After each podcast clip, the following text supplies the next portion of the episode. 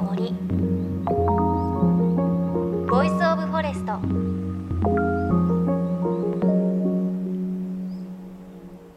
おはようございます。高橋万里恵です。あっという間に季節が進んでもう5月の中旬ですね。だいぶあ夏も近づいてくるななんていう感じがしますが皆さんおうち時間の方いかがお過ごしですか？あの私この番組で以前ちょっと折り紙で万華鏡を作ると。でその万華鏡を作るために折り紙200枚折らなきゃいけなくて折ってます！なんて言ってたんですけどえっとね今150枚ぐらい折ってあと50枚ぐらいになりました。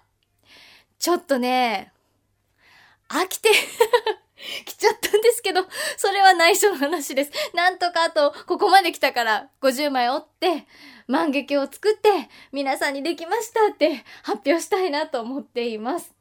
あとはね、あの、おうち時間でよくテイクアウトを利用するようになりました。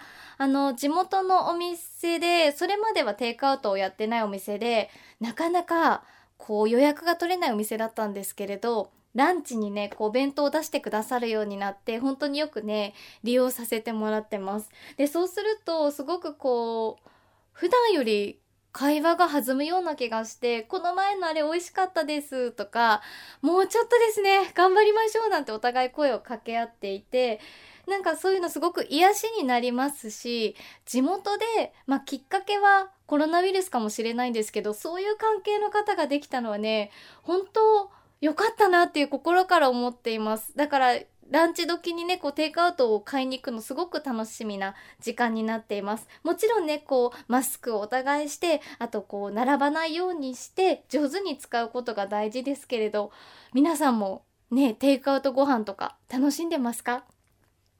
さあ JFN38 曲を結んでお送りします。命の森 Voice of Forest。さて、今週も先週に引き続き、植物の力を借りて一緒に元気に楽しく過ごしていきましょう。江南大学特別客員教授で農学者の田中治さんに植物の平な世界をクイズ形式でたくさん出題していただいています。今週もぜひ家族みんなで植物のすごい話を楽しんでください。では、まず先に問題です。植物に昼間眩しい太陽の光が当たっていたら植物は喜んでいるでしょうか？それとも迷惑をしているんでしょうか？考えてみてください。JFN38 曲をネットしてお送りします。命の森 Voice of Forest 今日も最後までお付き合いください。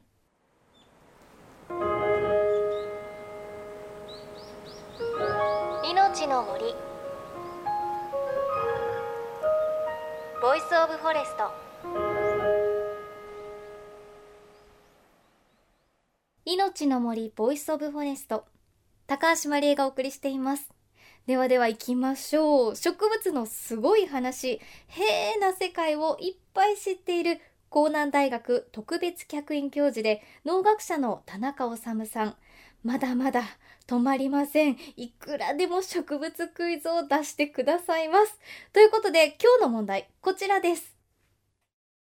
まあ面白いっていうかねよく、うん、あの誤解されてる典型的なやつなんですけどね、ええはい、あの植物にこの昼間眩しい太陽の光が当たってたらね、うん、植物は喜んでますか迷惑してますかって考えてください。はい、はい A が昼間の眩しい太陽の光を使いこなしており歯にとってはもっと光が強い方が良い、はい、B 昼間の眩しい太陽の光は歯がちょうど使いこなせるくらいである、うん、C 昼間の眩しい太陽の光は強すぎるので歯には使いこなせない、うんでも夏とか、はい、なんかよくねこの仕事で使っちゃうのが「いや緑も喜んでますね」みたいな 気持ちになって考えないで言っちゃうのでえー、そうだなもっと欲しいとは言わないですけど、はい、眩しい光を葉っぱは、きっとはい。上手に使いこなしてるんじゃないですか？はい。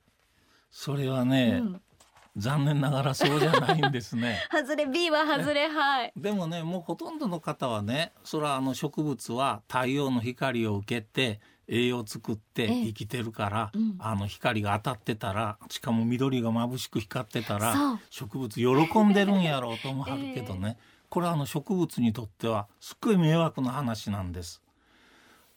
太陽の光ってどのぐらいかっていう数値で表すとね10万ルクスっていう単位がつくんですけどね、10万ルクスなんです。10万ルクス。はいで植物の多くの葉っぱが使いこなせる最高の光の強さは約3万ルクスなんです。えーっていうことは約3分の1なんですね。はい。だからそんなたくさんの光いらんのです。はい。だからもういらんのでかえって迷惑してるっていうのがあそうなんですじ。ゃあ答えは C のええ、眩しい光ははい。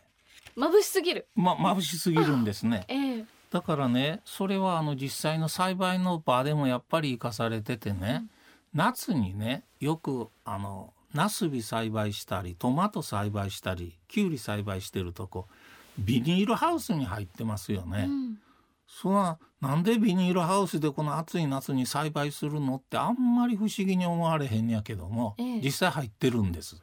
確かに。ええ、はい。でこれはねその夏の光の強さ強いんでねむしろ遮ってる方がいいっていうんで入ってるっていうのが一つの理由なんです。ええまあもう一つの理由もあってねあのああいう実は雨が降って土にたくさん水が染み込んでそれ吸うとよくトマトって実割れっていうのありますよね。はいはい。トマト栽培されたことありますか？トマトにありますありますそし。たらね大抵ねこの実割れって言ってね実が亀裂が入ってその通りですありました。そうそうはい。あれねあれあのトマトってちゃんと成あの実は熟してくる時大きくなって実も熟してくるんやけども、もう皮は混んでっていうところで硬くなるんですね。ええ。で実ももう濃いでいいっていう大きさ決まるんですけども、こんな時にたくさんの雨が降ったら、はい。根は水を吸うしね、えここへ一番たくさん水分のあんのこの実の中ですからね。ここへ送り込まれてくるんです、ええ。そしたら実は大きいなろうと思うのに皮はもう決まってしまってるんで、弾けてしまう。だから家庭菜園なんかでトマトって結構たくさんできるんでね特にミニトマトなんかたくさんできるんでね、ちゃんとこまめにあの収穫してないとなんや知らん間に弾けてたっていうのたくさん出てくるのはその水の管理が難しいんでうん。夏わざわざビニールであの覆って栽培するのは夕立ちの雨とか、うん。いらん雨を雨で土があの湿って根が水を吸いすぎないようにっていうの意味もあるんですけどね。強い太陽を遮る。そして水の管理をきちんとするっていう意味であのビニールハウス栽培夏にやられてるんです。そうかそうだったんですね、うん。じゃあまあビニール栽培にいる子たちは、はい。ねはい。いいですよね。ちょうどよくねえ。パラソルもあり、はいはい。水もちょうどよくもらえてっていう感じですけど、じゃあお外にいるえ。自然の植物たちは眩しいなって言ってるんですか眩しいね。んですね。しかもねあの眩しい太陽の光って紫外線まで持ってるんよね。えーえー紫外線っていうのはこれはもう人間に有害やっていうのをよく知られてる。うんでも植物って紫外線当たってる中で平気で生きてるんですね。はいだから紫外線は人間には厳しいけども別に植物には優しいんやないかって思われがちなんですけどね。それは人間のひがみで。うんうんあのやっぱり紫外線当たると植物は同じ害を受けるんです。うんあの体の中に活性酸素っていうのが生まれてくるんですね。ええこれはもう人間でも生まれてくるんです。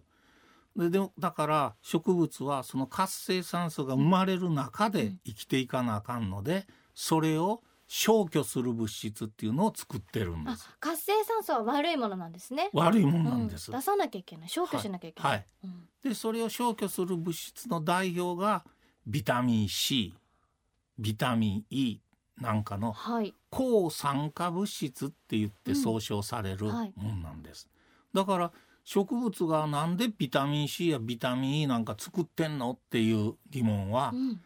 あんまり思われない。うん。あの植物はビタミン C 持ってるビタミン E 持ってるっていうのはよく知られてる。ねレモンとかね。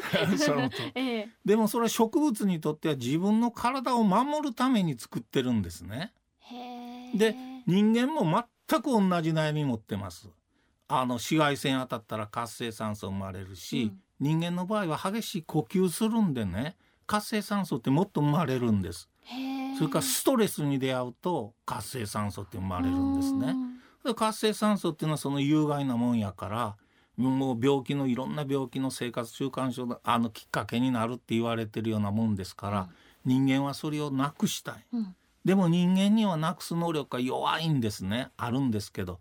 だったら植物があのガンガン紫外線当たった中で生きていくために作ってる抗酸化物質ビタミン C、ビタミン E なんかをちょっと利用させてもらおうっていうんでそれを食べてで健康にいいって言って生きてるんです。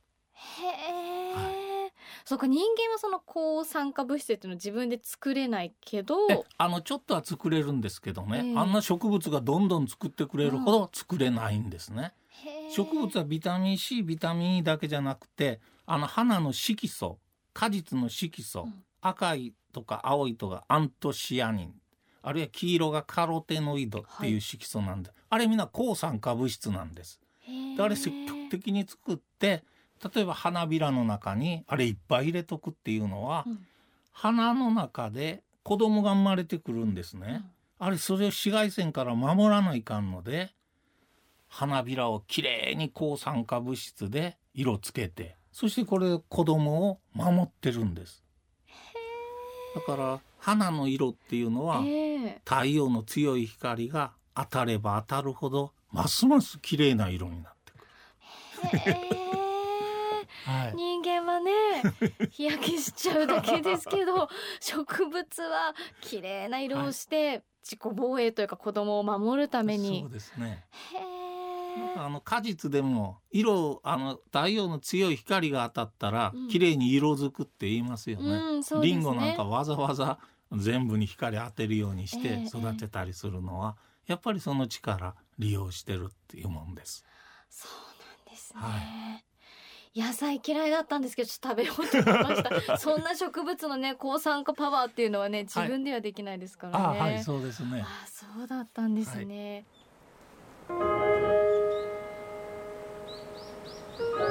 命の森。 Voice of Forest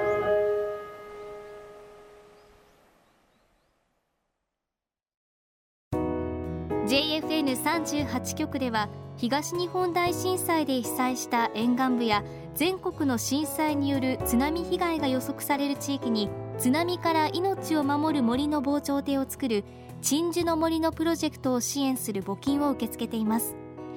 この命を守る森づくりに取り組んでいる AIG 損保は中小企業のリスクにフォーカスした損害保険のラインナップビジネスガードを法人会納税協会会員の皆様に提供しています。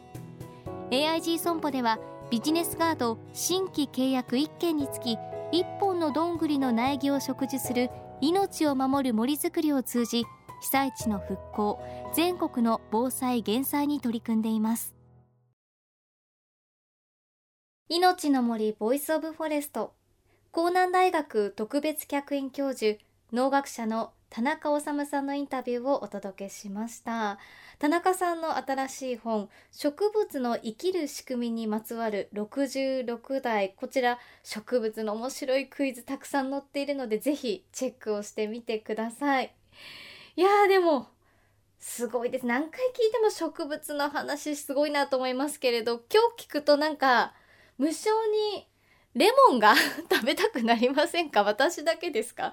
うわその抗酸化作用いただきたいなって思いましたがねお話にありました。植物だって紫外線は多すぎるとしんどいんですよね。だからそこから身を守るためにビタミン C とかビタミン E とかを作るということでね人間よりやっぱり上手だなという感じがしますしあんまり野菜私得意じゃなかったんですけれどこれから紫外線強くなりますし積極的にお力をお借りしたいなっていうふうに思いました。あとはやっぱりね、田中先生のお話もう一回こうやって聞いていると、え、じゃあ、すごい綺麗な花びらを食べたら、それも抗酸化作用なのかなとか、もう種の時に、この花はピンク色を咲かせるとか、青を咲かせるとか、決まってるのかなとか、ますますね、疑問が出てくるので、いや、また田中先生にクイズね、出してほしいなというふうに思いますが、来週も田中先生にお話をお伺いします。来週は、最近分かってきた植物の不思議な話を田中先生にしていただきます。ぜひ聞いてください。そして番組ではあなたの身近な森についてメッセージお待ちしています。メッセージは番組ウェブサイトからお寄せください。命の森 Voice of Forest。お相手は高橋万里恵でした。この番組は AIG 損保の協力でお送りしました。命の森の森 Voice of Forest